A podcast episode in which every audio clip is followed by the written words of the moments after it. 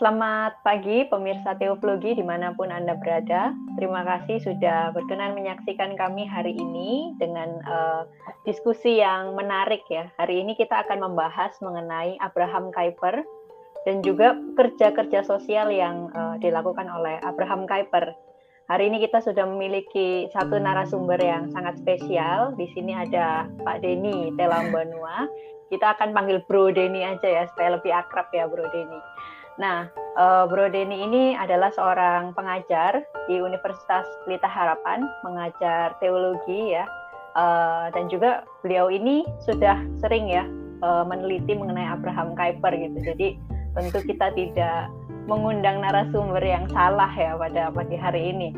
Uh, dan kemudian bersama-sama dengan kita juga ada para admin teologi, ada Bung Nindyo, ada Bung Yosia, dan juga ada seorang admin tamu, Bung Arvin ya, yaitu seorang uh, instruktur di Stanford ya.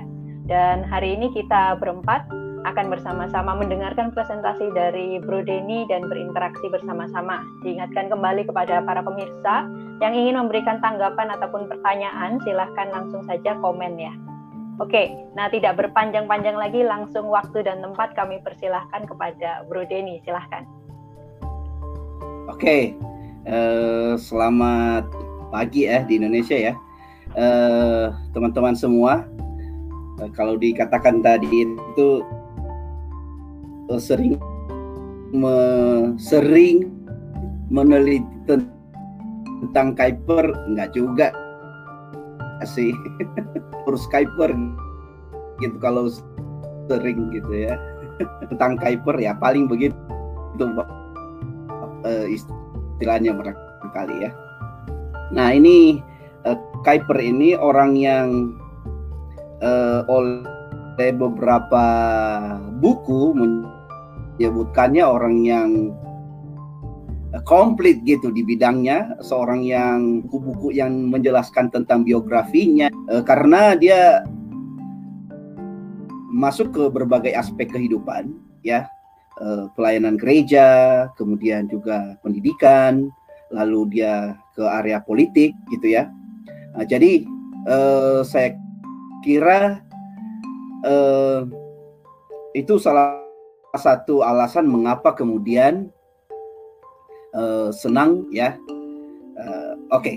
nah sekarang kita saya ya ini ya itu udah muncul ya. Oke, okay. nah teman-teman saya hanya fokus kepada sosial concernnya Kuiper karena cukup luas area yang dibahas oleh Kuiper ya. Jadi saya hanya fokus ke area ini berkaitan dengan bagaimana orang Kristen uh, juga peduli kepada hal-hal yang sosial seharusnya. Uh, saya sedikit melihat kehidupan Kuiper ya dilahirkan uh, pada dulu, Bro Denny, ini sepertinya layarnya ya. belum muncul ya presentasinya eh, PPT. Iya, slide-nya kayaknya belum presentasinya. Uh. Belum ya? Iya. Oke. Okay. Belum. Ya.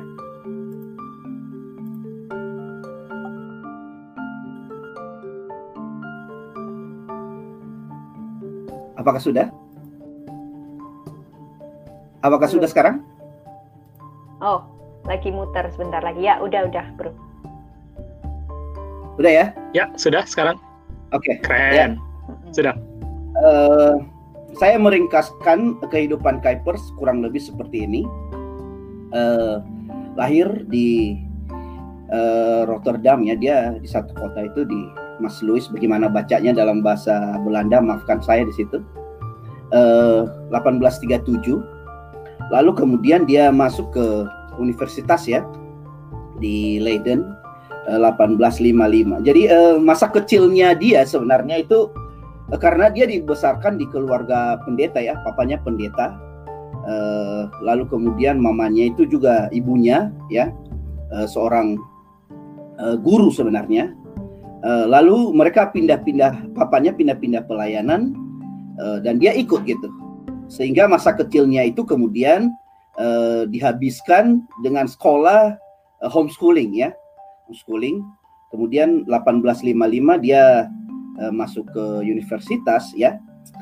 um, awalnya itu dia ke area historis sebenarnya ya uh, agama uh, apa tuh uh, subjek yang diambil gitu uh, lalu kemudian uh, dia fokus kepada uh, teologi dan menyelesaikan doktor teologi 1863 nah selesai dari situ juga dia menikah dan kemudian pelayanan sebagai gembala ya ada setidaknya dicatat tiga tahap pelayanannya sebagai penggembalaan eh, tahun 1863 67 itu dia di bagaimana bacanya di best barangkali bacanya gitu.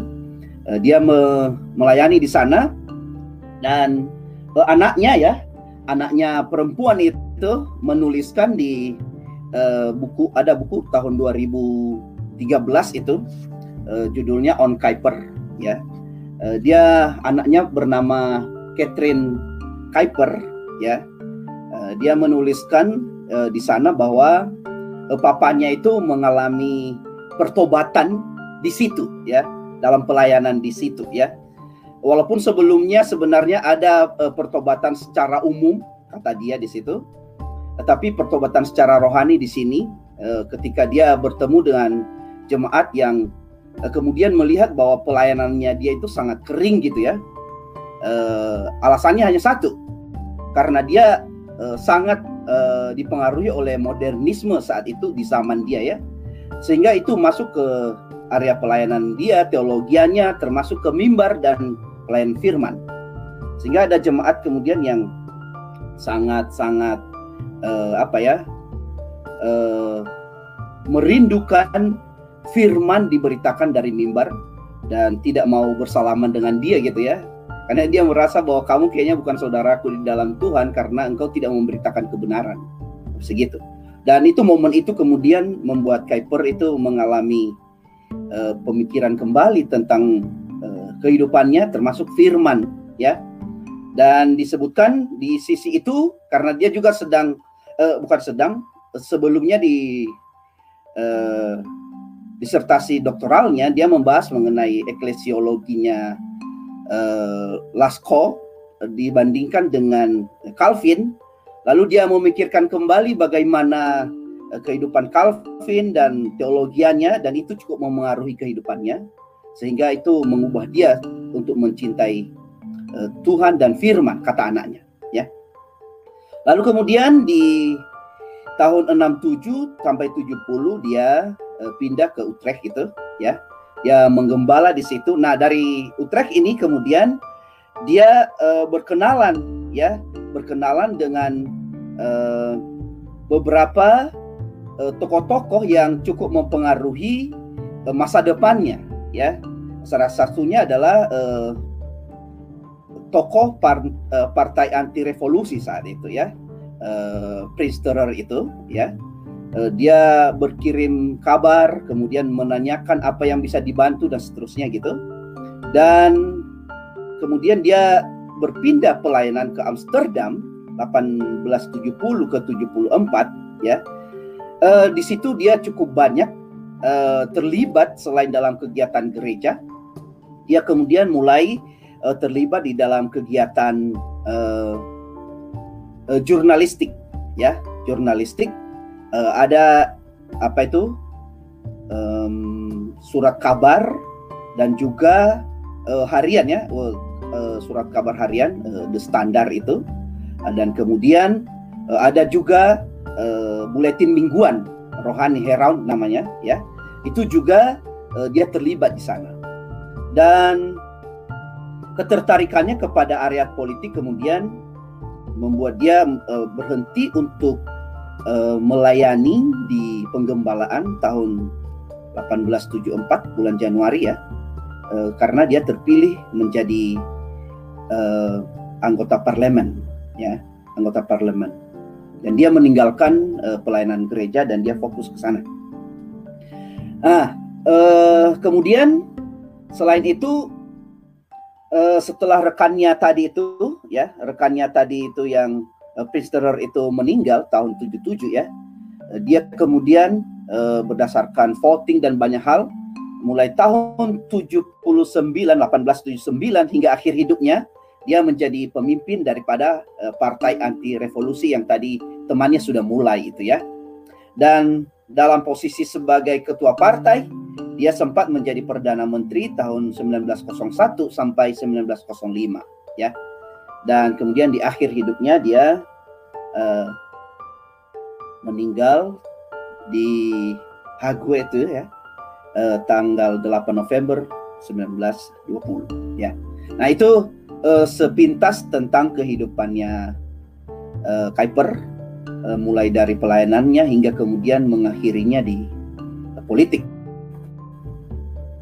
Uh, saya melihat bahwa kehidupan Kuiper itu tidak aktivitasnya ya kegiatannya tidak terlepas dari uh, konsep teologi yang dimiliki ya.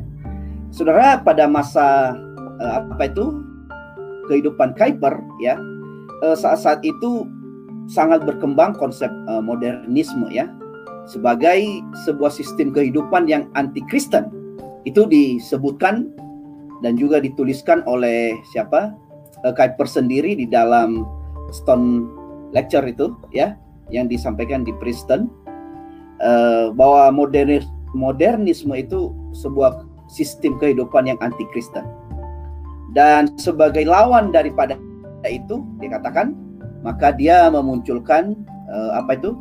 Uh, memilih Calvinisme sebagai sistem kehidupan untuk melawan modernisme dan bagi dia Calvinisme itu sebagai sistem kehidupan atau wawasan dunia dalam pengertian uh, bukan sekterian, bukan konfesional maupun denominasional, tapi secara ilmiah, Calvinisme secara ilmiah uh, dalam pengertian historis, filosofis dan politis sehingga itu benar-benar sangat engage dengan kehidupan atau kehidupan itu sendiri ya. Jadi uh, bukan hanya soal gereja apa, teologi apa dan seterusnya.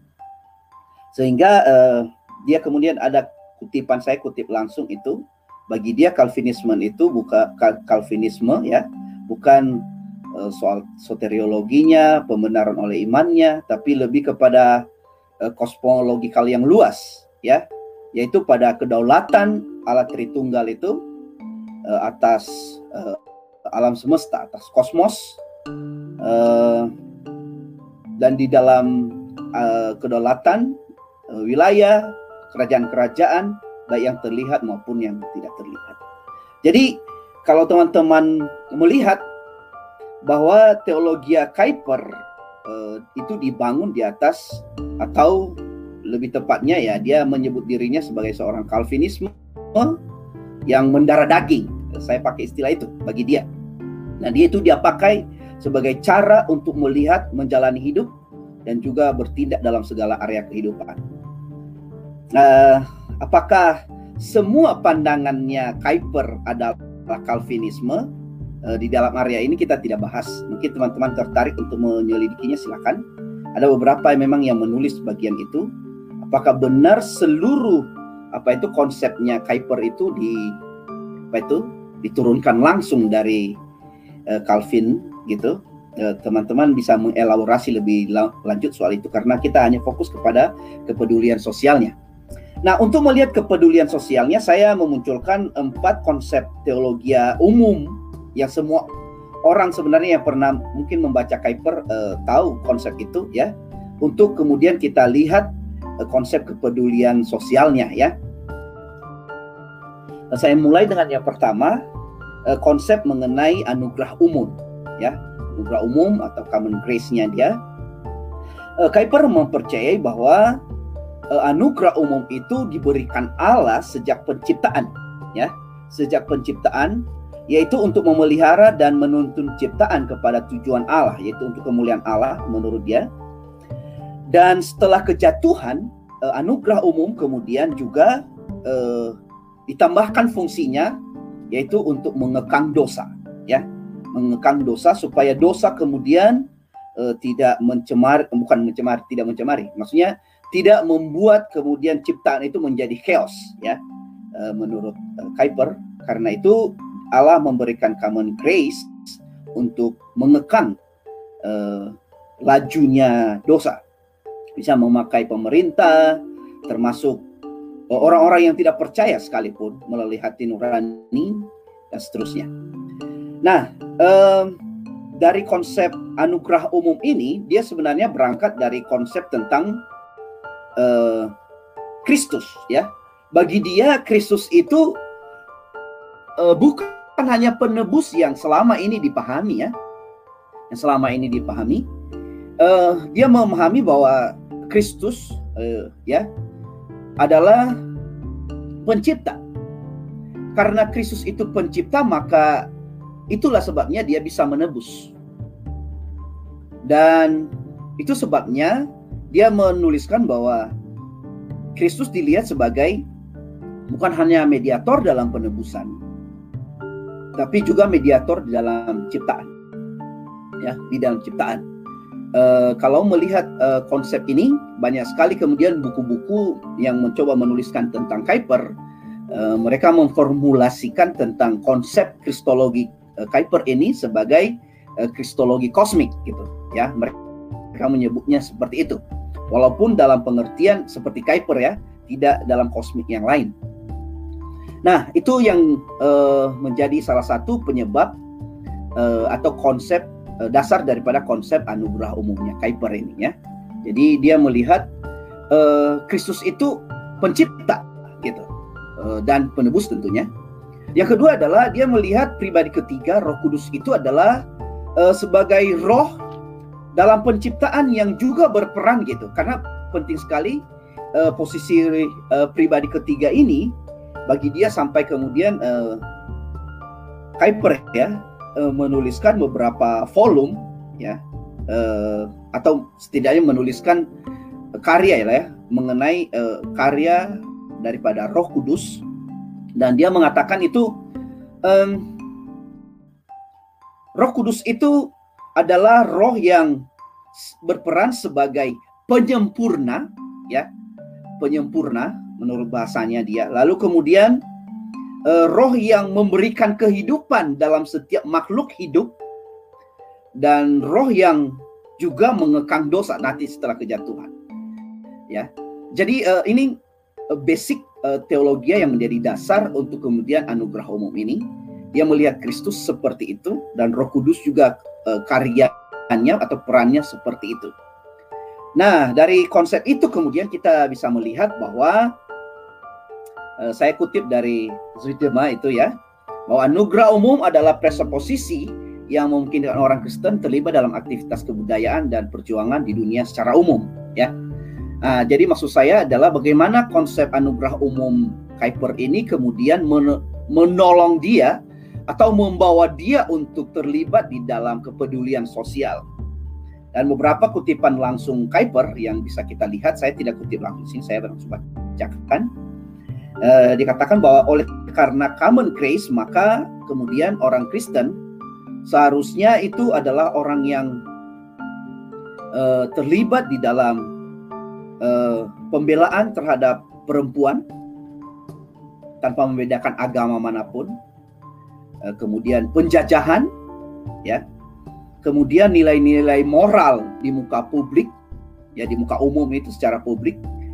Lalu kemudian Eh, ini juga eh, mendorong orang Kristen untuk berbelas kasih kepada orang miskin di sekitarnya tanpa membedakan siapa pun dia. Oleh karena seharusnya melihat manusia adalah makhluk yang diciptakan tidak berdasarkan embel-embel yang melekat pada dirinya entah agama, suku, ras, gender dan sebagainya itu seharusnya orang Kristen tidak akan membedakan itu ketika berbicara mengenai kemanusiaan. Maka uh, ini salah satu apa itu aplikasi real daripada anugerah umum ini ketika di apa itu diaplikasikan di dalam area kepedulian sosial. Ya. Nah, ini konsep yang pertama ya. Yang kedua adalah uh, konsep uh, antitesis ya. Antitesis Uh, Kuiper uh, walaupun mempercayai akan common grace, tetapi juga berangkat dari konsep Calvinisme, dia juga kemudian mengkelompokkan manusia uh, terbagi dua, yaitu manusia yang telah diselamatkan dan belum diselamatkan. Konsep keselamatan berkaitan dengan wahyu khusus yaitu kelahiran kembali oleh pekerjaan Roh Kudus ya. nah, orang yang tidak diselamatkan menurut dia uh, memiliki uh, kesadaran yang berbeda dengan orang yang uh, sudah diselamatkan. Kesadaran dalam pengertian ini adalah kesadaran terhadap Allah yang benar seperti yang Alkitab sebutkan ya, teman-teman. Uh, dalam pengertian itu. Nah, jadi dia kemudian melihat bahwa uh, mereka yang belum diregenerasikan atau belum diselamatkan itu uh, kesadaran mereka akan uh, kebenaran Allah, kesadaran mereka terhadap hukum-hukum Allah itu ya tidak bisa dilihat berdasarkan uh, Alkitab yang orang Kristen pegang gitu. Dan itu membawa kita untuk mengerti mengapa kemudian keadaan atau ada orang-orang jahat di sekitar kita gitu ya. Uh, sebaliknya, dia katakan bahwa bagi orang Kristen uh, antitesis ini justru membawa mereka untuk uh, menghargai dan memuliakan Allah dalam seluruh area hidup mereka dengan cara memaksimalkan seluruh potensi yang mereka miliki. Oleh karena mereka adalah orang yang paling memahami atau yang paling sadar akan apa yang Tuhan mau seharusnya dalam hidup manusia karena mereka sudah disadarkan melalui regenerasi. Nah, saudara, um, pembedaan ini ya, uh, pembedaan ini kelihatannya agak sedikit bertentangan dengan konsep apa itu uh, common grace yang tadi di satu sisi dia uh, melihat bahwa segala sesuatunya itu oke-oke aja tanpa membedakan, tapi di sisi yang lain uh, dia kemudian membedakan antara dua kelompok ini, ya. Tapi uh, siapa Kuiper sendiri mengatakan bahwa ini uh, tidak bertentangan, tidak bertentangan. Justru dia berangkat dari uh, konsep bahwa uh, antitesis ini diajarkan bahkan Allah sendiri yang menginisiasinya gitu.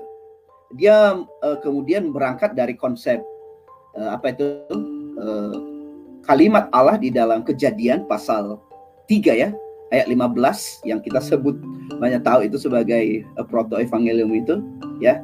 Uh, dia membuat uh, permusuhan ya. Permusuhan antara keturunan perempuan dan keturunan ular itu gitu. Nah, berangkat dari sana dikatakan ya itu sudah menunjukkan antitesis gitu. Antitesis keduanya. Nah, uh, saya kemudian uh, melihat bahwa ternyata konsep itu, saudara, uh, ya, dia bawa untuk melihat fakta kehidupan di zamannya, ya, fakta kehidupan di zamannya. Uh, dia melihat kemudian munculnya modernisme, ya, itu karena adanya antitesis yaitu orang-orang yang kemudian ya uh, memang cukup ekstrim ya orang-orang yang kemudian tidak diregenerasi gitu kesadarannya sehingga dia katakan bahwa modernisme itu adalah musuh Allah gitu ya dan orang yang mem mem mempercayai konsep itu kemudian uh, dan menerapkannya dalam kehidupan itu semua bertentangan dengan konsep Alkitab gitu.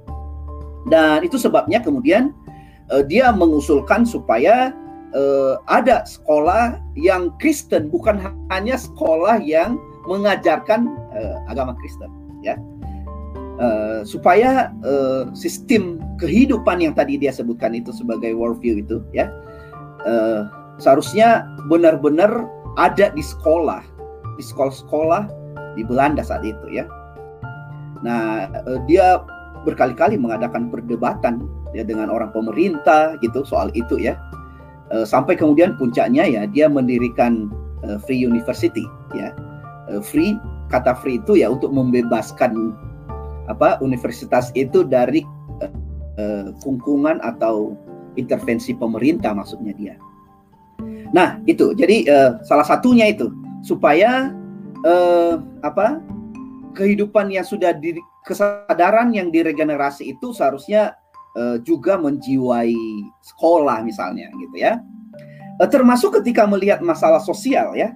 Uh, ketika melihat masalah sosial maka uh, dia mengatakan uh, misalnya soal kemiskinan lah ya uh, di dalam pidatonya tentang waktu bicara mengenai uh, masalah sosial misalnya uh, siapa uh, Kuiper itu uh, kemudian menuliskan bahwa masalah kita yang kita hadapi hari-hari ini, yang kita lihat hari-hari ini ya itu uh, masalah dosa yang uh, merupakan antitesis oleh karena tidak diregenerasi tadi itu.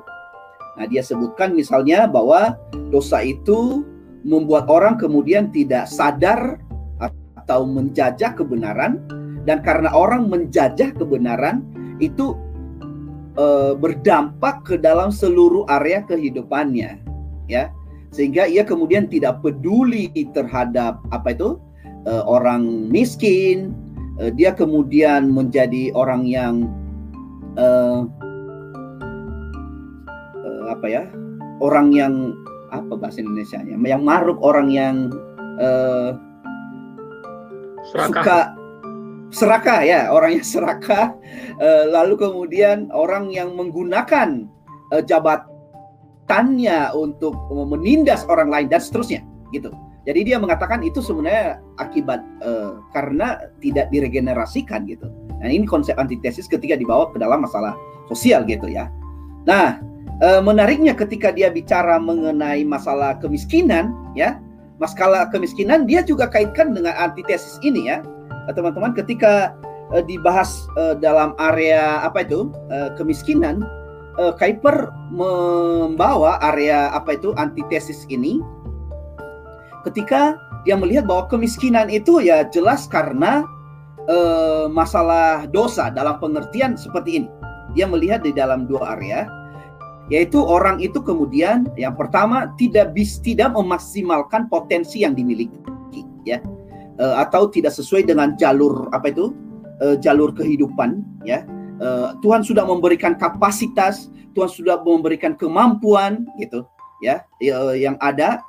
Uh, tapi kemudian manusia menjadi malas, manusia tidak berjuang dan itu muncul oleh karena uh, dosa di belakangnya. Walaupun demikian dia tidak melihat bahwa uh, apa itu kemiskinan itu uh, sebagai sesuatu hal yang apa itu uh, yang perlu dipermasalahkan secara teologis oleh karena Tuhan Yesus sendiri mengatakan bahwa katanya ya eh, Kuiper eh, Tuhan Yesus sendiri mengatakan bahwa orang miskin selalu ada padamu gitu.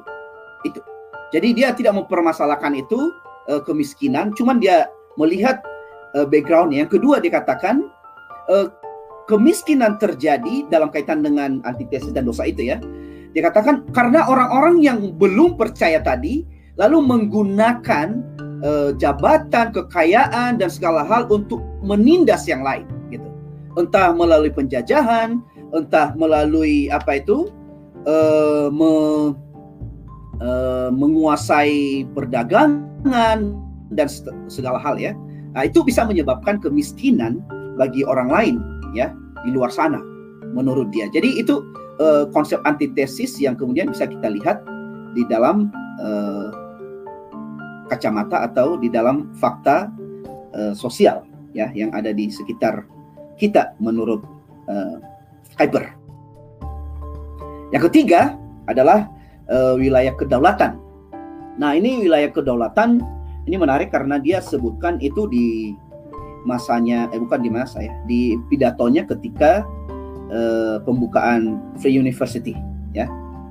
Uh, konsep di belakang uh, konsep ini hmm, atau masalah di belakang konsep ini sebenarnya adalah berkaitan dengan uh, model pemerintahan yang saat itu sedang berkembang ya di zamannya Kuiper ya, uh, yaitu model kedaulatan rakyat berdasarkan uh, revolusi Prancis misalnya yang mengagungkan mengenai uh, individualisme dan kemudian uh, kedaulatan negara uh, berdasarkan filosofi uh, idealisme Jerman misalnya yang menempatkan pemerintah sebagai pemegang uh, otoritas atau kedaulatan tertinggi di dalam kehidupan uh, negara maupun masyarakat.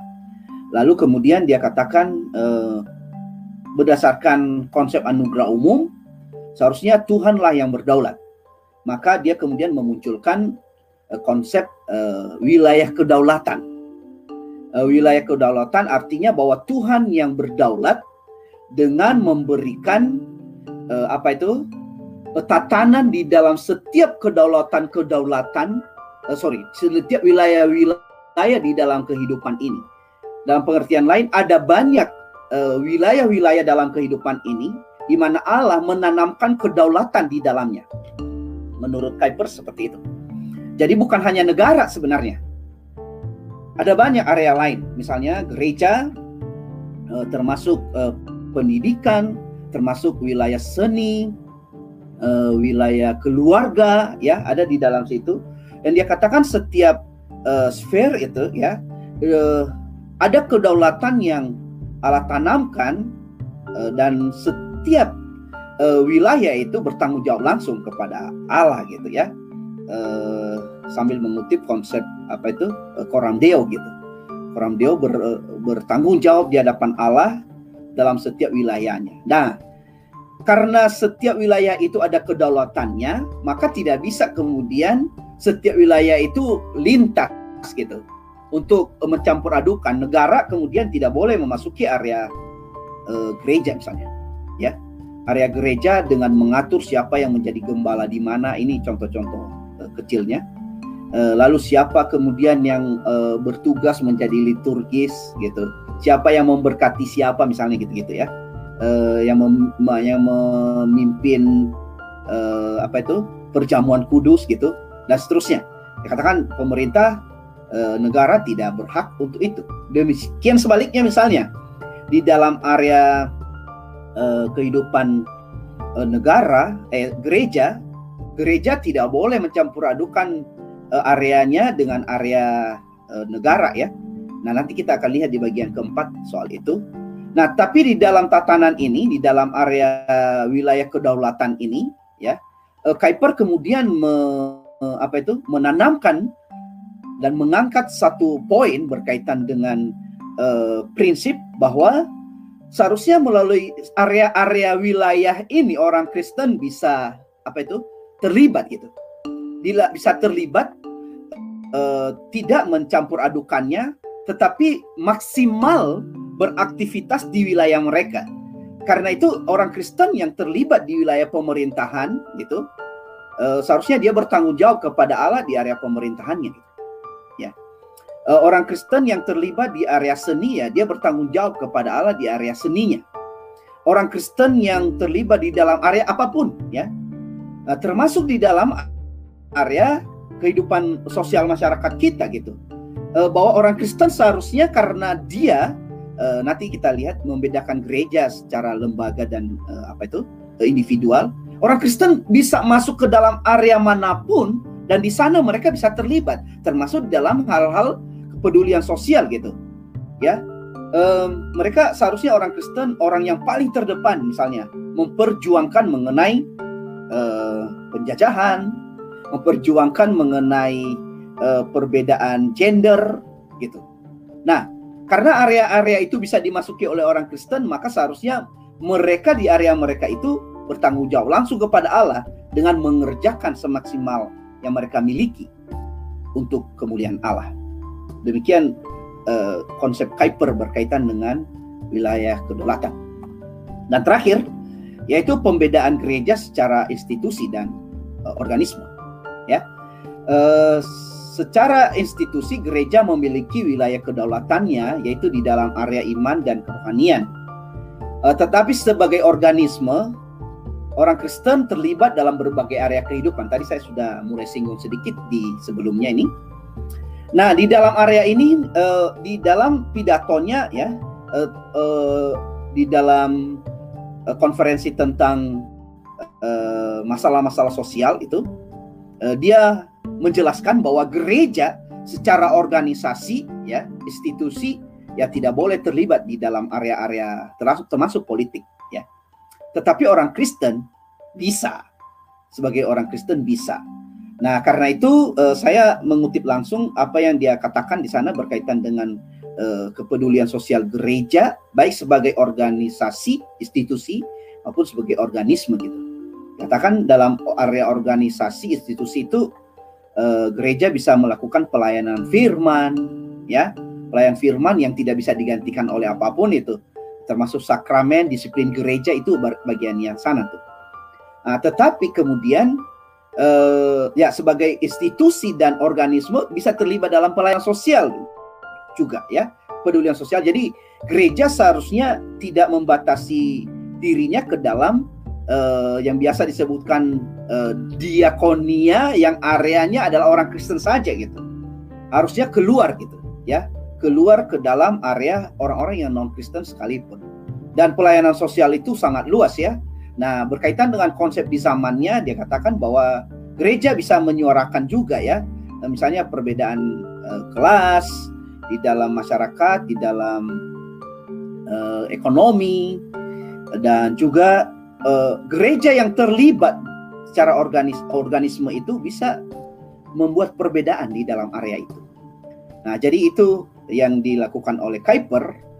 Jadi secara organisasi atau institusi gereja itu yang dia lakukan misalnya kita lihat dia uh, meninggalkan posisi penggembalaan dan kemudian dia terjun ke dalam area politik uh, sampai akhir hidupnya Eh, lalu kemudian menyuarakan eh, isu-isu kepedulian sosial itu melalui tadi uh, media ya.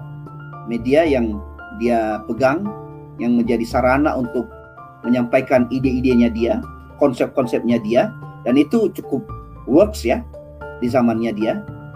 Uh, sehingga kemudian bagi dia kekristenan itu seharusnya menggarami dan terintegrasi dengan seluruh area kehidupan. Karena orang Kristen ada di seluruh area kehidupan di dunia ini. Uh, lalu kemudian dengan demikian gereja bisa uh, mewujudkan mengenai keilahian dan kerajaan Kristus atas seluruh dunia gitu ya di mana Kristus tidak berseru itu itu milikku ya yang semua kutipan yang kita sudah tahu itu. Nah, melalui itulah maksudnya gereja e, bisa terlibat di dalam area kepedulian sosial di area di zaman mereka. Termasuk di zaman kita seharusnya diharapkan. Oke, saya stop dulu sharing ini untuk membuat pembedaan. e, terakhir adalah bahwa um, sengaja saya tidak tulis uh, sebenarnya kritik bukan kritik lebih tepatnya pemikiran setelah Kuiper gitu. Uh, waktu teman-teman melihat uh, masanya Kuiper itu ya masa di mana Indonesia sedang dijajah oleh Belanda loh. Uh, dan menariknya 01 sampai 1905 itu zaman di mana Indonesia sementara uh, dijajah-jajahnya oleh Belanda gitu ya. Dan kalau melihat konsep-konsep yang tadi uh, wajar kemudian kalau di Indonesia kita uh, kekristenan disamakan dengan apa itu agama pen saya bisa mengerti kemudian. Nah sekarang pertanyaannya kan kita mulai pikir loh kok Eh, dengan konsep yang sedemikian baik yang menurut orang gitu eh, menurut para penulis kemudian yang meneruskan konsep Kuiper di dalam area publik misalnya. Tapi kok tidak works di zaman dia men, uh, memerintah gitu loh. Setidaknya kok misalnya Indonesia kok dia batasi? Janganlah menjajah gitu misalnya gitu. Eh, berangkat dari common grace misalnya gitu ya. Bukankah manusia itu setara semua semua di hadapan Allah sebagai ciptaan seharusnya gitu? Nah itu. Lalu kemudian beberapa uh, konsep uh, lain lagi yang cukup banyak sebenarnya dikritik ya. Uh, di dalam konsepnya siapa?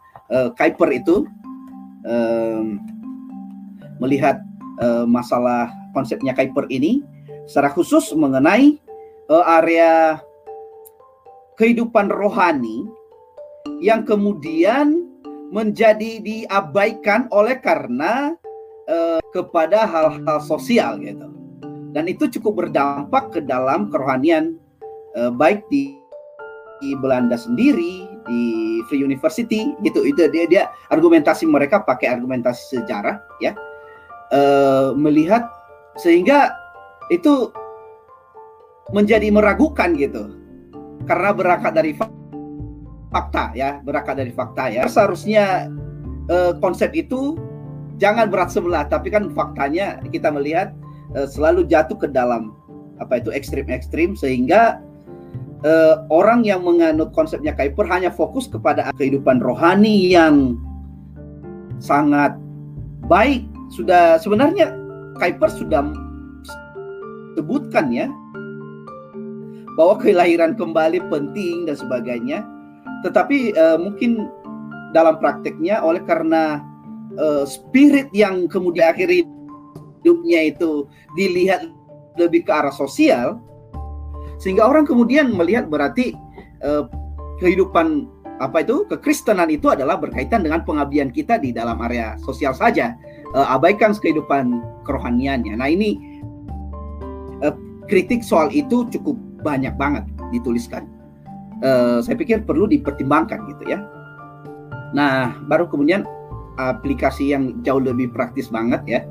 Semua orang yang uh, menganut konsepnya Kuiper, finisme misalnya, uh, seharusnya cares terhadap hal sosial.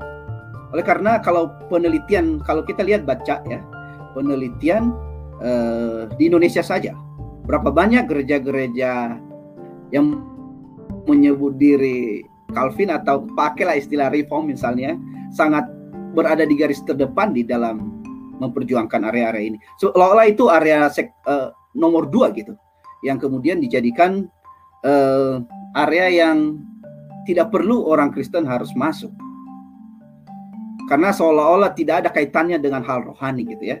Nah ini salah satu uh, keprihatinan yang seharusnya dipelajari lah. Eh, kita belajar dari apa yang sudah dilakukan oleh Kuiper seharusnya. Eh, bahwa gereja seharusnya bukan hanya di dalam area eh, yang rohani tapi juga termasuk dalam area-area yang orang sebut itu sosial. Seharusnya kan di sana itu kedaulatan Allah kedaulatan Kristus bisa juga ditegakkan Nah, kurang lebih begitu yang saya bisa lihat dari apa itu um, kritik-kritik kecil berkaitan dengan Kuiper. Ya, sekian dan terima kasih. Baik. Thank you. Iya. Terima kasih Pak Denny, Bro Denny ya buat presentasinya. Saya sendiri secara pribadi merasa lama ya ternyata ya. sangat menarik ya. Sangat menarik sekali bahwa kita mengamati Kuiper ini dia memiliki uh, pandangan Calvinis tetapi menariknya lebih lagi bukan hanya sebagai doktrin tetapi sebagai worldview ya. Dan sebagai worldview itu dia juga cukup concern dengan hal-hal politik, hal-hal sosial yang mungkin ini termasuk pada zamannya itu hal yang baru ya. Jadi ini cukup menarik sehingga uh, orang Kristen bukan hanya bertahan di area rohani ya, tetapi dia juga mereka juga turun di area politik maupun area sosial uh, sudah be ada beberapa pertanyaan yang kami lihat ya dari pemirsa. Tapi sebelum ke pemirsa, mungkin ada teman-teman admin di sini yang mau bertanya atau mengomentari dari presentasi ini, kami persilahkan. Silakan mungkin Bung Nindyo. Saya dong, saya. Oh, Mas, mau duluan, Mas? Oh, Bung Yosi, Bung Yosia. Ya, silakan, Bung Yosia. Pertama-tama terima kasih Bung Denny. Ini mencerahkan ya.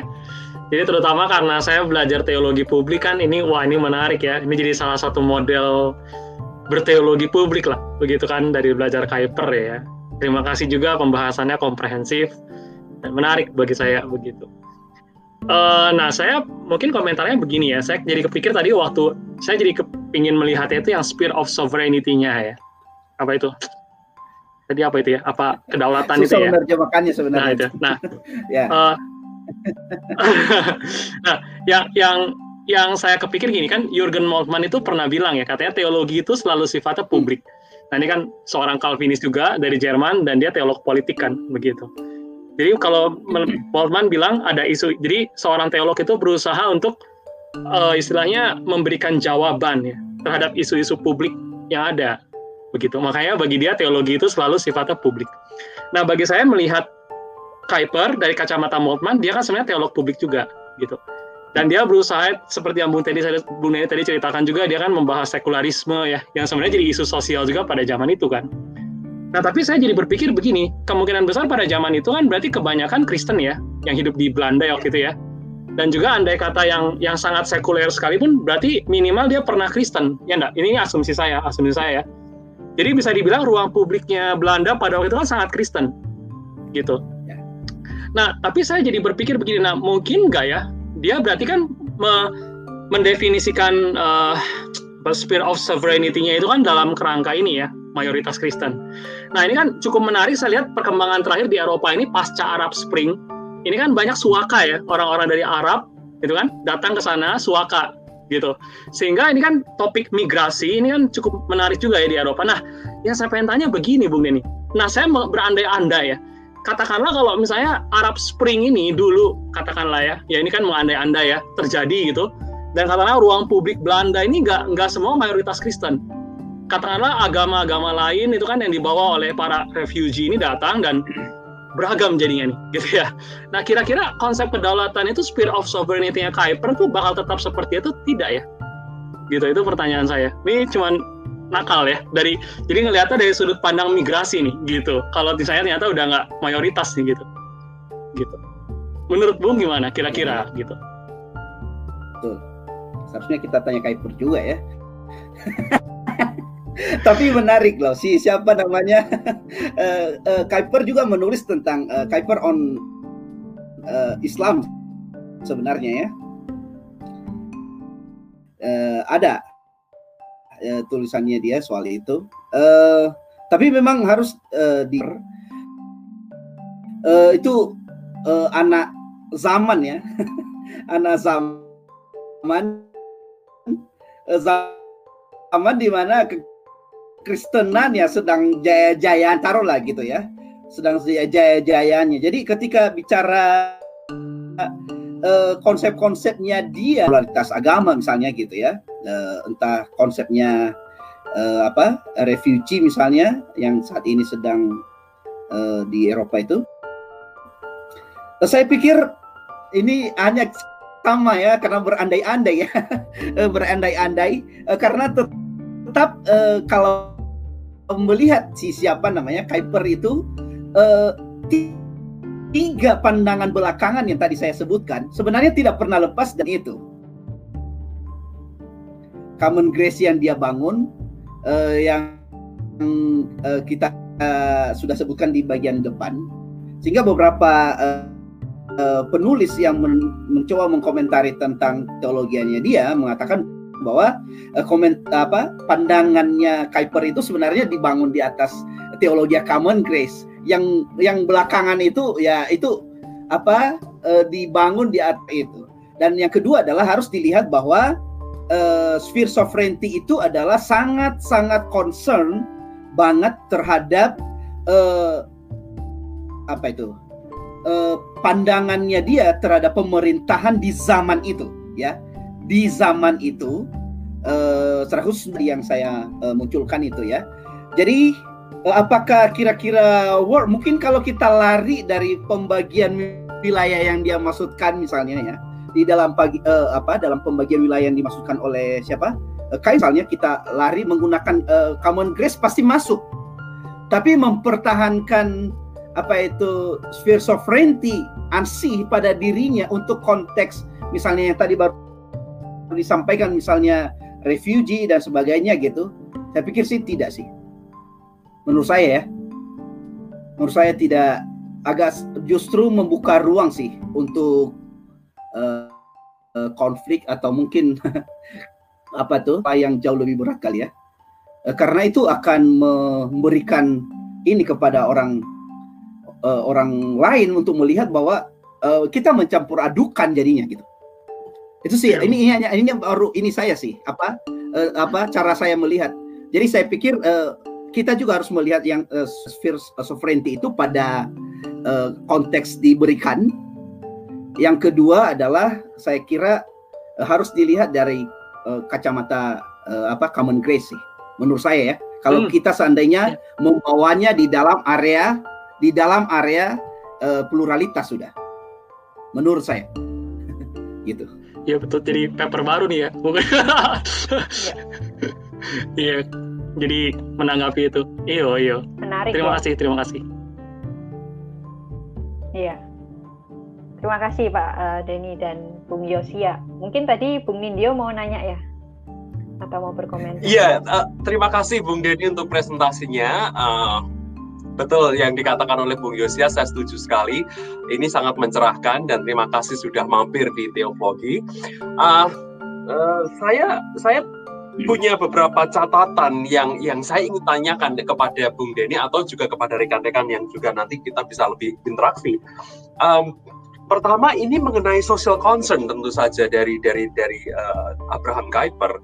Apakah beliau itu memang sejak sejak awalnya punya concern sosial dari teologinya? Tadi Bung Denny menyebutkan bahwa di tahun 1863 sampai 1865 ketika dia di menggembala di Beach itu kan yang yang menjadi uh, titik balik dia dia um, uh, bertobat katanya dan uh, anak dari Kuiper juga menulis uh, demikian. Apakah ada unsur uh, pertobatan social concern di sini atau memang ini sudah sejak dari awalnya merupakan uh, natur dari teologi uh, uh, Abraham Kuyper. Nah itu yang pertama. Jadi apakah ada titik balik atau memang se sudah sejak awalnya?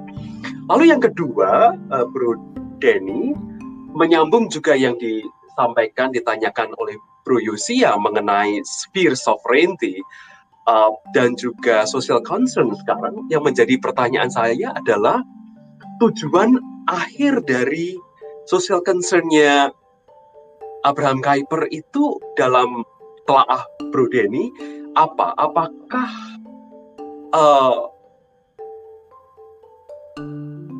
kesetaraan? Apakah uh, uh, apa perdamaian? Apakah revolusi? Apakah masyarakat nir kelas? Karena ini akan sangat terkait dengan bagaimana pandangan sphere sovereignty-nya um, Abraham Kuyper bagaimana dia memandang orang kaya dengan orang miskin? Apakah sama seperti lagunya Cecil Alexander itu kan yang terkenal di uh, Anglikan itu ada uh, all things bright and beautiful ada satu bait yang dihilangkan kan uh, um, apa namanya the rich man in his castle the poor man in his gate God made them high and lowly uh, and order their air state begitu. Nah itu kan sphere sovereignty juga. Um, dengan demikian, apakah sphere sovereignty-nya Kuiper juga ya memang Allah memang punya order uh, dan mengorderkan adanya orang miskin dan orang kaya. Nah kalau begitu, mengapa ada social concern? Dan yang saya tahu adalah Abraham Kuyper juga aktif dalam partai buruh. Nah, itu dulu Bro Denny yang yang menjadi pertanyaan saya. Ya, um, memang kalau melihat uh, apa itu ya, ya um, pertobatannya dia, pertobat juga di beberapa buku itu, um, dia mengatakan bahwa justru sistem berpikir Calvinis itu yang kemudian menolong dia untuk melihat uh, apa itu keindahan akan Allah Tritunggal. Uh, yang kemudian itu menjadi cikal bakal untuk menolong membawa dia untuk bentuk yang lebih, lebih komprehensif, yang lebih luas gitu, ya. Jadi sebenarnya kalau mau dilihat mengapa ya apa ya bagaimana mungkin kita abaikan area inilah area uh, apa itu? Area yang sangat spiritualitas dalam apa ya uh, karena orang ini dia meneliti Calvin dalam apa namanya di dalam uh, kehidupan jemaat seperti yang tadi diceritakan itu misalnya ya, maka dia kemudian mencoba membaca-baca mungkin dia dicelikan nah, mungkin pakai istilah itu lalu dibawa untuk melihat dan dia menemukan bahwa uh, Calvinisme itu sebuah cara yang jauh lebih menolong dia untuk mengalami atau melihat segala sesuatu gitu. Sehingga kemudian uh, sampai di uh, uh, kalimat yang terkenalnya ya di apa itu uh, ya uh, di sana saya menemukan rest gitu. Uh, dikatakan. Jadi bukan di dalam Yesus ya. Tapi oke okay lah. Uh, dia sebutkan kalimat itu. Artinya itu benar-benar sistem yang sangat uh, apa itu sangat menolong dia untuk melihat segala sesuatu gitu. Nah pertanyaannya apakah itu memang otomatis langsung?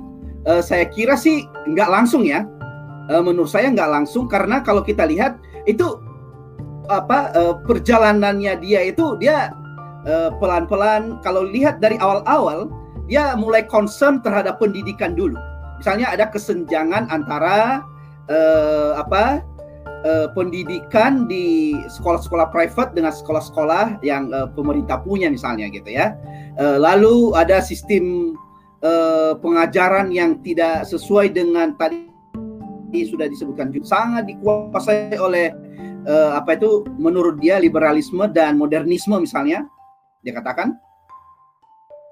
Nah, lalu kemudian berikutnya ketika lanjut lagi dia mulai melihat lagi area apa itu uh, buruh, mulai melihat area um, bahkan gereja termasuk pemerintahan gereja.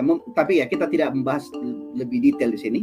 Dia juga masuk ke dalam area sana uh, dan segala hal. Jadi saya kira sih uh, Calvinisme itu memberikan dasar bagi dia, tetapi di dalam praktikus dari depan sini untuk kemudian dikembangkan gitu. Itu bertahap seiring dengan uh, perjalanannya ya, uh, perjalanannya si siapa? Kuiper, dia kemudian lebih concern gitu.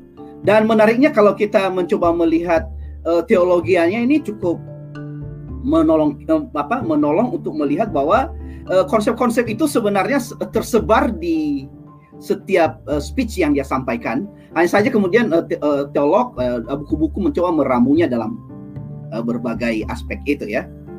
Nah itu yang, yang pertama yang yang kedua tadi apa tadi? Saya lupa lagi.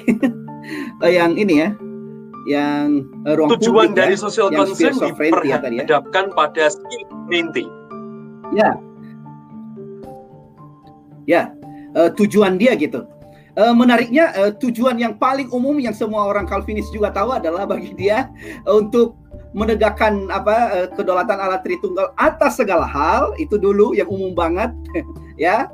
Lalu kemudian uh, perjuangan perjuangan yang dilakukan kalau kita lihat misalnya supaya mereka level yang di bawah ini apa namanya dapat sekolah seharusnya sebagaimana manusia gitu. Uh, manusia uh, level yang sekolah anak-anak yang miskin dapat sekolah yang layak gitu. Maka uh, uh, si saya lupa itu namanya uh, Vincent Vincent Bacot ya itu. Uh, dia menuliskan juga itu dikatakan uh, dengan model apa ke apa uh, apa uh, sekolah yang didirikan oleh siapa? Uh, Kuiper dia membawa sekolah yang bisa terjangkau uh, kemudian sekolah yang bisa dinikmati oleh semua area dengan uh, mudah diakses dan segala hal gitu-gitu ya. Uh, contohnya yang dia perjuangkan. Lalu kemudian simpelnya untuk memanusiakan manusia lah. Membawa manusia ke dalam area manusia yang seharusnya gitu walaupun harus bisa dikritisi bahwa tidak selalu uh, apa itu itu pada dirinya. Simpelnya dia ingin membawa manusia itu seharusnya pada uh, apa itu uh, pada hakikatnya sebagaimana manusia seharusnya. Itu yang saya tangkap sih.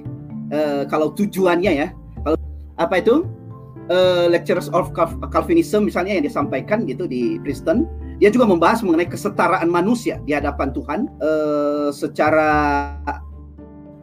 uh, kerohanian di hadapan Tuhan, tapi uh, di apa di, dignitinya manusia itu menurut dia itu seharusnya setara dan itu pantas untuk diperjuangkan gitu.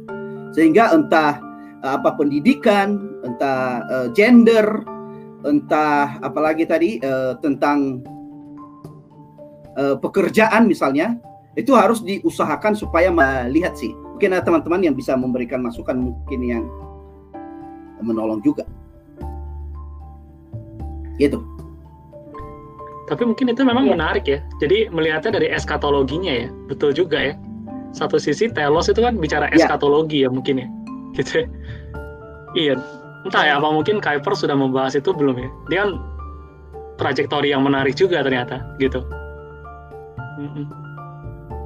Iya, iya pertanyaannya Bung yeah. Bung Yusya jadi menggelitik saya memang. Okay, uh... Ini eh, kita diskusikan bersama-sama. Uh, Bu Jas, sorry saya memotong Yo, sorry motong. Oke, enggak, enggak apa-apa. Uh, dilanjutkan aja. Saya cuma mau bilang habis ini giliran Bung Arvin ya untuk memberikan pertanyaan. Tapi ini Pak Nindyo silakan dilanjutkan dulu. iya, uh, jadi uh, kalau boleh saya berkom apa, berkomentar dan bertanya apa yang dicetuskan Bung Yosia yang terakhir jadi adalah uh, kalau ini dipandang dari telos bahwa manusia itu diangkat uh, sesuai dengan uh, uh, kehendak Allah uh, Tritunggal, kalau begitu problemnya adalah apakah ada ordo creatio? Ada apakah ada order of creation? Bahwa sejak pertama Allah menetapkan sphere sovereignty. Atau ini adalah ordo eschatologia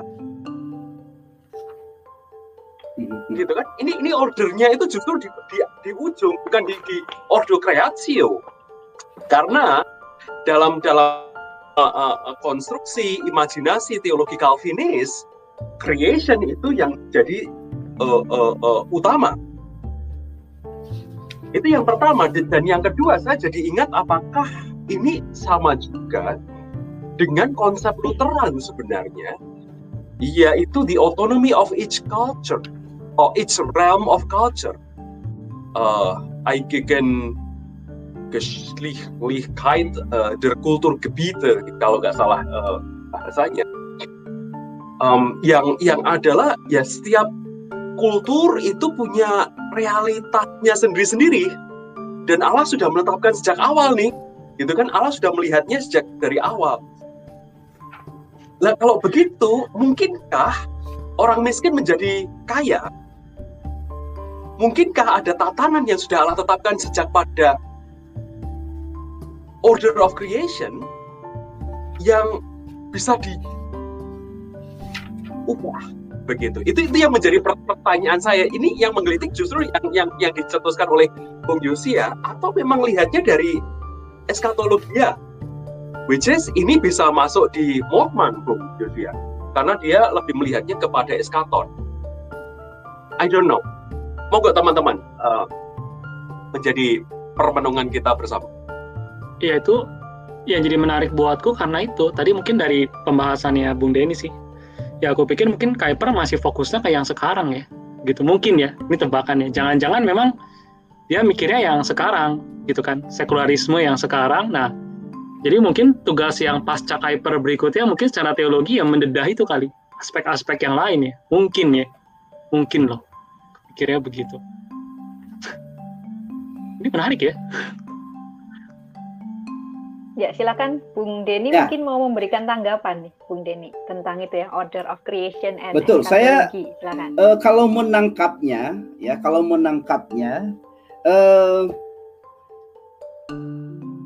Kuiper mencoba membuat uh, apa itu uh, sphere itu ya, memang di dalam order kalau kalau saya baca ya di dalam order penciptaan memang kalau melihat ininya eh, tatanannya. Nah, cuman ketika dia bicara mengenai misalnya taruhlah tadi case misalnya mengenai eh, apa itu eh, ke, eh, sosial misalnya. Apakah kemudian apa orang miskin itu merupakan bagian dari penciptaan gitu kan ya? Eh, bagian dari penciptaan. Eh, menariknya sih kalau di dalam apa namanya ceramahnya dia tentang oh, ceramah ya atau pidato lah itu ya uh, tentang apa itu? Uh, uh, sosial itu ya masalah sosial itu dia melihat bahwa uh, kemiskinan itu justru adalah tadi saya sudah singgung juga sih sebenarnya uh, kemiskinan itu uh, tidak dicip, tidak dikehendaki oleh Allah, maksudnya ditetapkan dalam bagian order karena itu adalah bias daripada kejatuhan sih sebenarnya uh, bagi dia ya bagi dia. Ya jadi uh, dia melihat uh, bias itu kemudian membuat manusia tidak mengerjakan dengan maksimal kapasitas mereka uh, sehingga kemudian menjadi malas dan seterusnya uh, atau bias yang keduanya adalah secara moral daripada orang-orang berdosa yang kemudian menjajah orang lain, membuat orang lain menjadi miskin dalam area itu. Uh, saya melihatnya sih dalam berangkat dari penciptaan sih. Kalau melihat apa namanya uh, share, uh, sphere uh, sovereignty-nya dia sih. Itu yang saya baca. ya, Baik, terima kasih Bung Denny. Sekarang ke Bung Arvin ya, silakan. Ya, terima kasih presentasinya. Uh, Kuiper ini uh, kompleks ya, banyak tulisannya. Yang saya pengen tahu kalau menurut Bung Denny, Kuiper itu meletakkan antitesis atau dualismenya itu di mana? Jadi antara di, di dalam common grace ada suatu dualisme atau antara unregenerate dan regenerate berarti itu dualisme antitesis antara common grace dan special grace ya kan? atau dualisme tadi seperti yang Bung Enes bilang antara order of creation atau order eschatologis atau sebetulnya kan salah satu bacaan Kuiper itu kan dia bilang ada natural telos ada juga um, telos of grace jadi ada dua telos sebetulnya yang di alam ini dan di dunia yang nanti. Jadi ada dua. Ya, nah sekarang kalau ada dua berarti apakah ini mirip Aquinas? Apakah ini mirip Bavinck? Ini bagaimana? Kok ada dua order ini? Oke okay atau nggak? Di eskatologinya ini ada dua, gitu kan? Itu itu apakah itu itu yang jadi masalah? Jadi ini juga dualisme ini juga menjadi pertanyaan yang mungkin belakangan ini juga diperdebatkan. Si Kuiper ini one kingdom atau two kingdoms? Ya bahasa Lutheran atau bahasa bahasa Calvin? Ya toh. Kalau kalau two kingdoms masih ada ruang untuk bergerak ada ruang untuk menentang pemerintahan untuk mengganti social order social concernnya jalan tapi kalau one kingdom ya rada susah soalnya providensianya kuat hmm. gitu kan yang kayak Bung Enes bilang nah, jadi yang saya pengen tahu kalau menurut Bung Denny, Kuiper ini meletakkan dia punya dualisme itu di di mana tempatnya dari tadi pilihan tadi 5 6 biji tadi yang saya uh, paparkan. Thank you. Ya, uh, kalau saya mencoba melihat ya, uh, dia meletakkan mengenai yang generate dan uh, ungenerate itu secara rohani sih. Saya melihatnya di dalam area rohani uh, dia sebutkan mengenai uh, antitesis, yaitu mereka yang uh, dilahir barukan itu berkaitan dengan yang pertama sih. Berkait, berkaitan dengan yang pertama yaitu mereka yang dilahir barukan itu adalah orang-orang uh, yang kemudian uh, memiliki kesadaran uh, secara uh, kesadarannya telah dilahirkan atau dilahir barukan dan demikian mereka kemudian sadar akan uh, keberadaan Allah dan karyanya. Uh, sementara mereka yang tidak dilahir barukan uh, Allah dan uh, orang bisa di, di, di regenerasi yaitu mereka berdasarkan uh, common grace. Eh sorry, special grace. Berdasarkan uh, special grace yaitu uh, melalui karya Kristus yang kemudian uh, melahirbarukan mereka melalui pekerjaan Roh Kudus. Jadi uh, kalau saya lihat adalah ini berkaitan dengan uh, kerohanian sih. Kalau menurut saya ya uh, yang saya coba baca di apa namanya di Kuiper berkaitan dengan apa itu uh, antitesis yang dimaksudkan, dia lebih mengarah kepada uh, kerohanian, uh, kerohanian uh, tidak bicara mengenai apa itu uh, mengenai tatanan tapi lebih kepada arah kerohanian. Kalau saya tangkap, mungkin ada teman-teman yang bisa menangkap yang lain barangkali. Saya melihatnya di situ sih.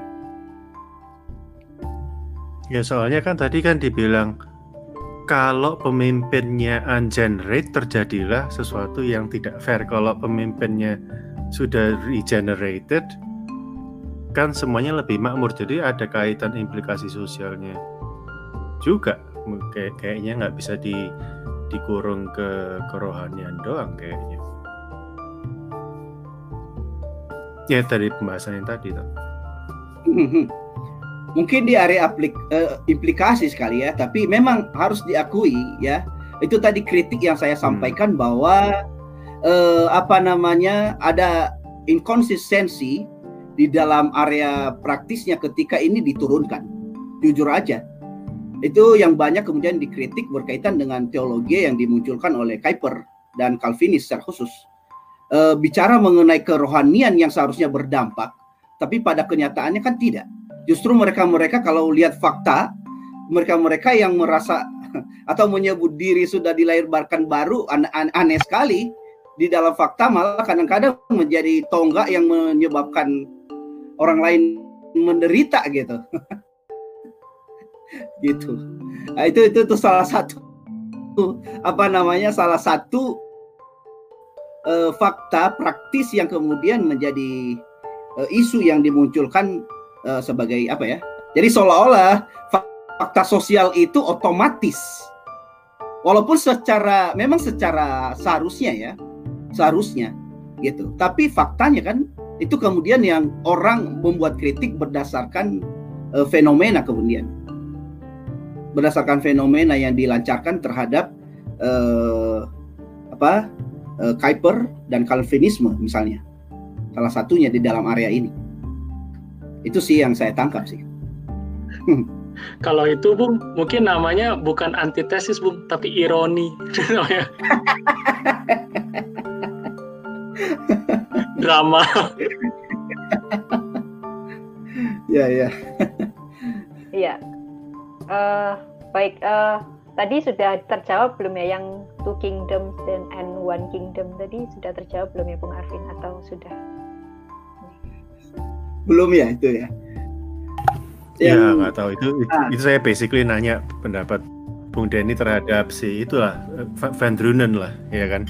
Itu kan perdebatannya urusan itu kan. Dia ngarang dia bilang kan Kuiper ini two kingdom berarti wah tradisi Lutheran dong juga begitu kan nah, yang lain Betul. juga pada sudah nggak bisa one kingdom providensial Allah yang unus triplexnya Calvin itu semua udah di, di bawah naungan Allah gitu. yang tapi kalau kayak gitu mau pergulatannya iya. sosialnya gimana yang gitu? yang neo Calvin kritik Van Drunen juga kan jadi iya. kan diambil hmm, hmm. kritik balik. Gak gitu. Nah, itu salah satu. Makanya tadi oh. saya di awal uh, coba mungkin kita bisa lebih apa teman-teman mungkin bisa memikirkan lagi lebih detail uh, kritik apakah benar sebenarnya si siapa ini. Kuiper itu Calvinisme yang dia bilang dia rest di situ gitu. Gitu. Dalam pengertian itu maksud saya. Jadi ada banyak yang kemudian banyak ditangkap. Dia ngomong-ngomong Calvinis tapi uh, dalam prakteknya nggak Calvinis kayaknya gitu gitu maksudnya gitu nah itu salah satunya yeah. tadi ya paham apa namanya tuh dua kerajaan misalnya oke okay.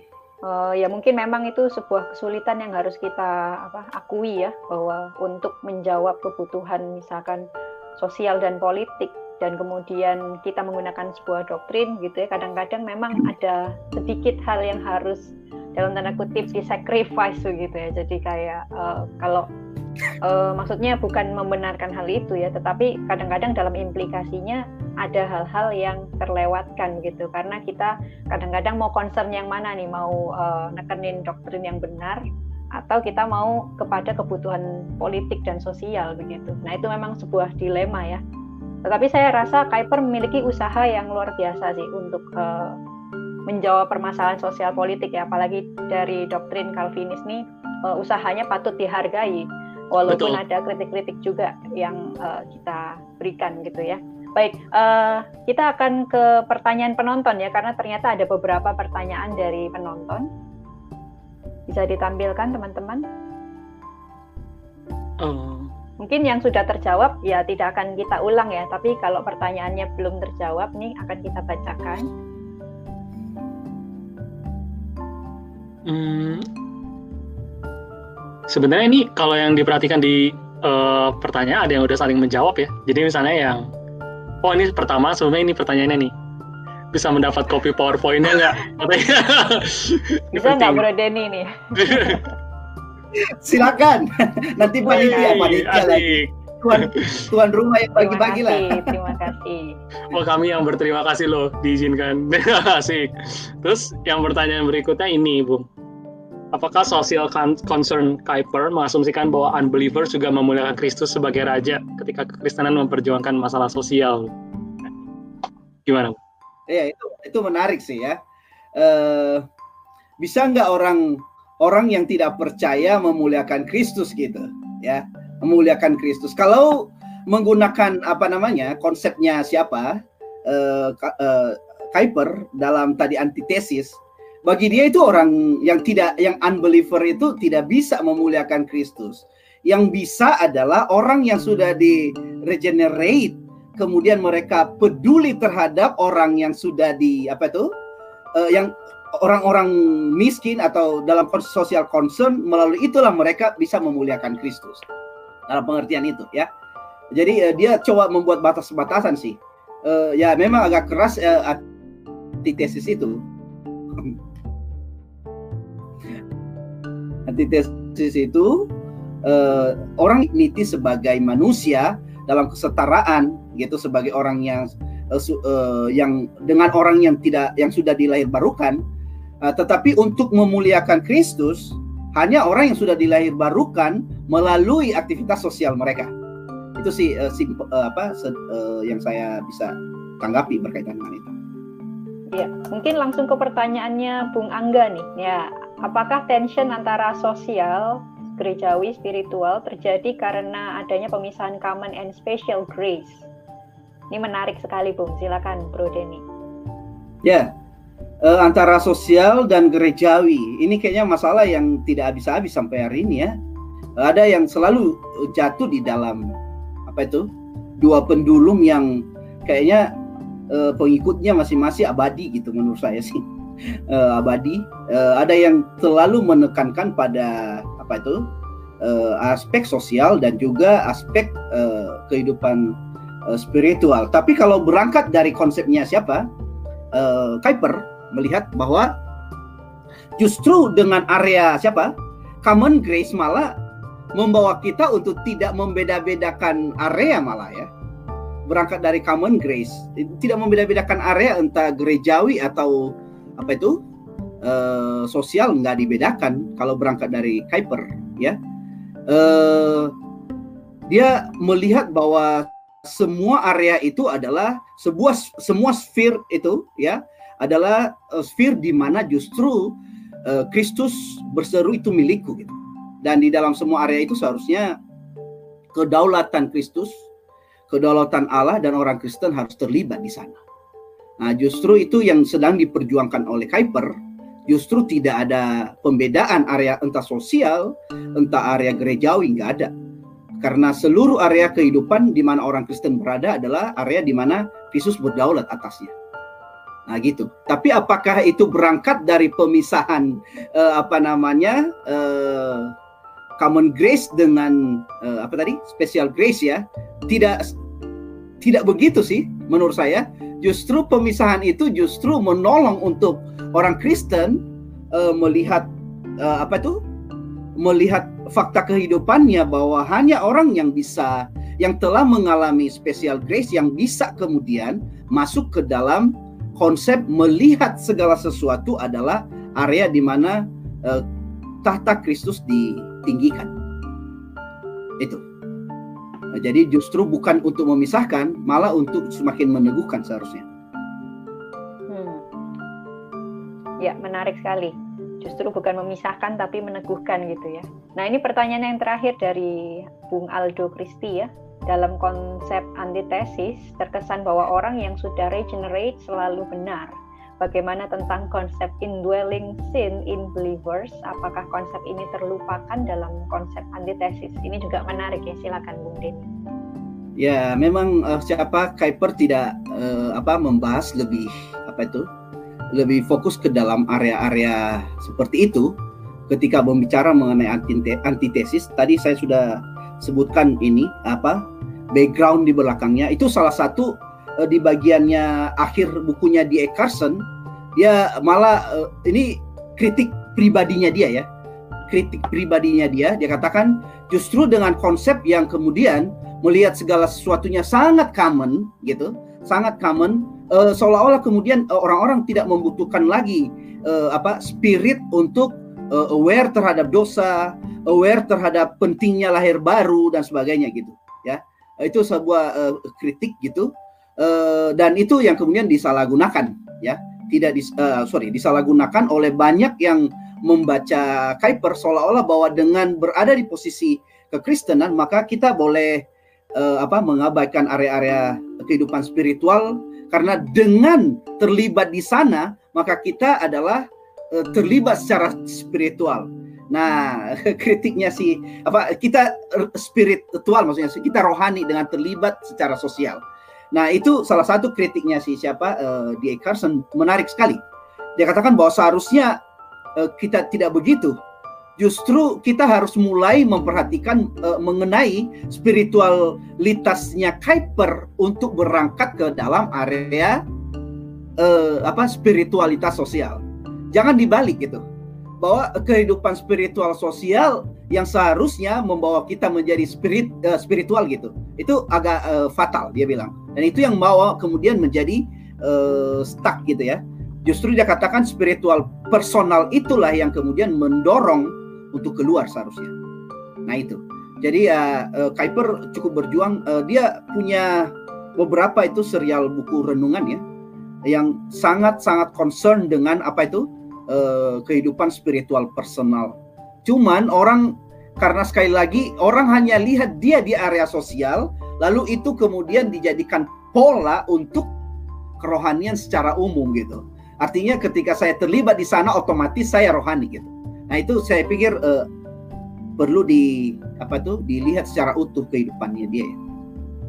Itu sih. Iya. Baik, terima kasih uh, Bung Denny ya Eh, teman-teman uh, lain sudah tidak ada komentar. Ternyata waktunya sudah lama sekali ya, udah satu setengah jam tidak sadar kita udah ngobrolin Kuiper nih. Nah mungkin sebelum kita tutup, Bung Denny kasih satu pesan aja nih yang mungkin bisa apa namanya bermanfaat buat teman-teman semua di teologi, mungkin tentang apa namanya apa yang bisa kita ambil dari Kuiper ini untuk masa sekarang gitu, Bung Denny, silakan. Masa sekarang ya, kadang-kadang saya bingung dengan Kuiper ini. Uh, seorang apa penulis dia memulai katanya siapa ya? Uh, James Brett itu ya dia menulis ya. Dia mulai di ke apa di gereja dan berakhir di politik gitu maksudnya. Uh, ini kadang-kadang dipakai untuk apa tuh uh, spirit dari hamba-hamba Tuhan yang dipanggil di teologi untuk terjun ke ke area politik gitu secara praktis seharusnya. Gitu gitu ini salah satu doang. Tapi saya pikir nggak gitu sih. Saya justru melihat apa uh, kalau saya sendiri justru uh, Kuiper ini uh, mengingatkan kita bahwa kekristenan itu bukan hanya di gereja sih, bukan di dalam area kehidupan spiritual kita sih, uh, personal. Uh, kepedulian kepada orang-orang di luar sana, ya, uh, entah kemiskinan, uh, termasuk penjajahan, uh, termasuk kesenjangan sosial gitu. Seharusnya ini adalah tanggung jawab orang Kristen di segala abad dan tempat. Pakailah itu istilah itu ya. Uh, kalau berangkat dari konsepnya dia, ya, karena berangkat dari konsepnya dia, karena yang bisa mengerti visi misi itu ketuhanan Kristus atas segala sesuatu yang mereka yang telah percaya kepada Kristus gitu. Nah, saya pikir sih um, orang Kristen lah, ya. Saya tidak membeda-bedakan orang Kristen yang mana lagi pula siapa uh, Kuiper tidak uh, concern kepada apa itu uh, sekterian. Dia lebih melihatnya kepada Calvinis yang ilmiah. Jadi orang-orang yang kemudian mengatakan eh, Calvin itu adalah sekte tertentu, hati-hati baca ulang itu. baca ulang itu Calvin dengan baik. Jangan dikotak-kotakan apa Calvinis apa uh, Kuiper di dalam sekte-sekte tertentu. Enggak gitu. Wih. itu real menurut saya oke. Okay. Uh, itu karena dia tulis soalnya. Saya tidak di dalam area pengakuan tertentu, tidak di dalam area tadi saya sudah kutip juga di PPT sih. Tidak di dalam area apa tuh eh, denominasi tertentu sektor tertentu. Saya mau lihat ini sistem hidup saya kok gitu. Sistem hidup. kalau sistem hidup masa kemudian hanya dianut oleh siapa tertentu gitu. Uh, gereja A STTA uh, eh, kemudian kelompok A. Saya pikir enggak sih? Seharusnya itu adalah uh, sebuah kehidupan yang keluar ke sana. Dalam area seluruh hidup dan itu orang Kristen seharusnya terlibat. Iya.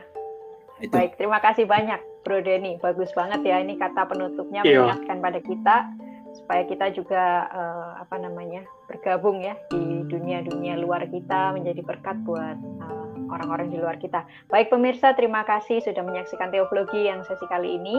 Uh, sampai jumpa lagi di sesi-sesi yang berikutnya. Terima kasih Bro Denny dan semua tim admin dan bye. Yeah.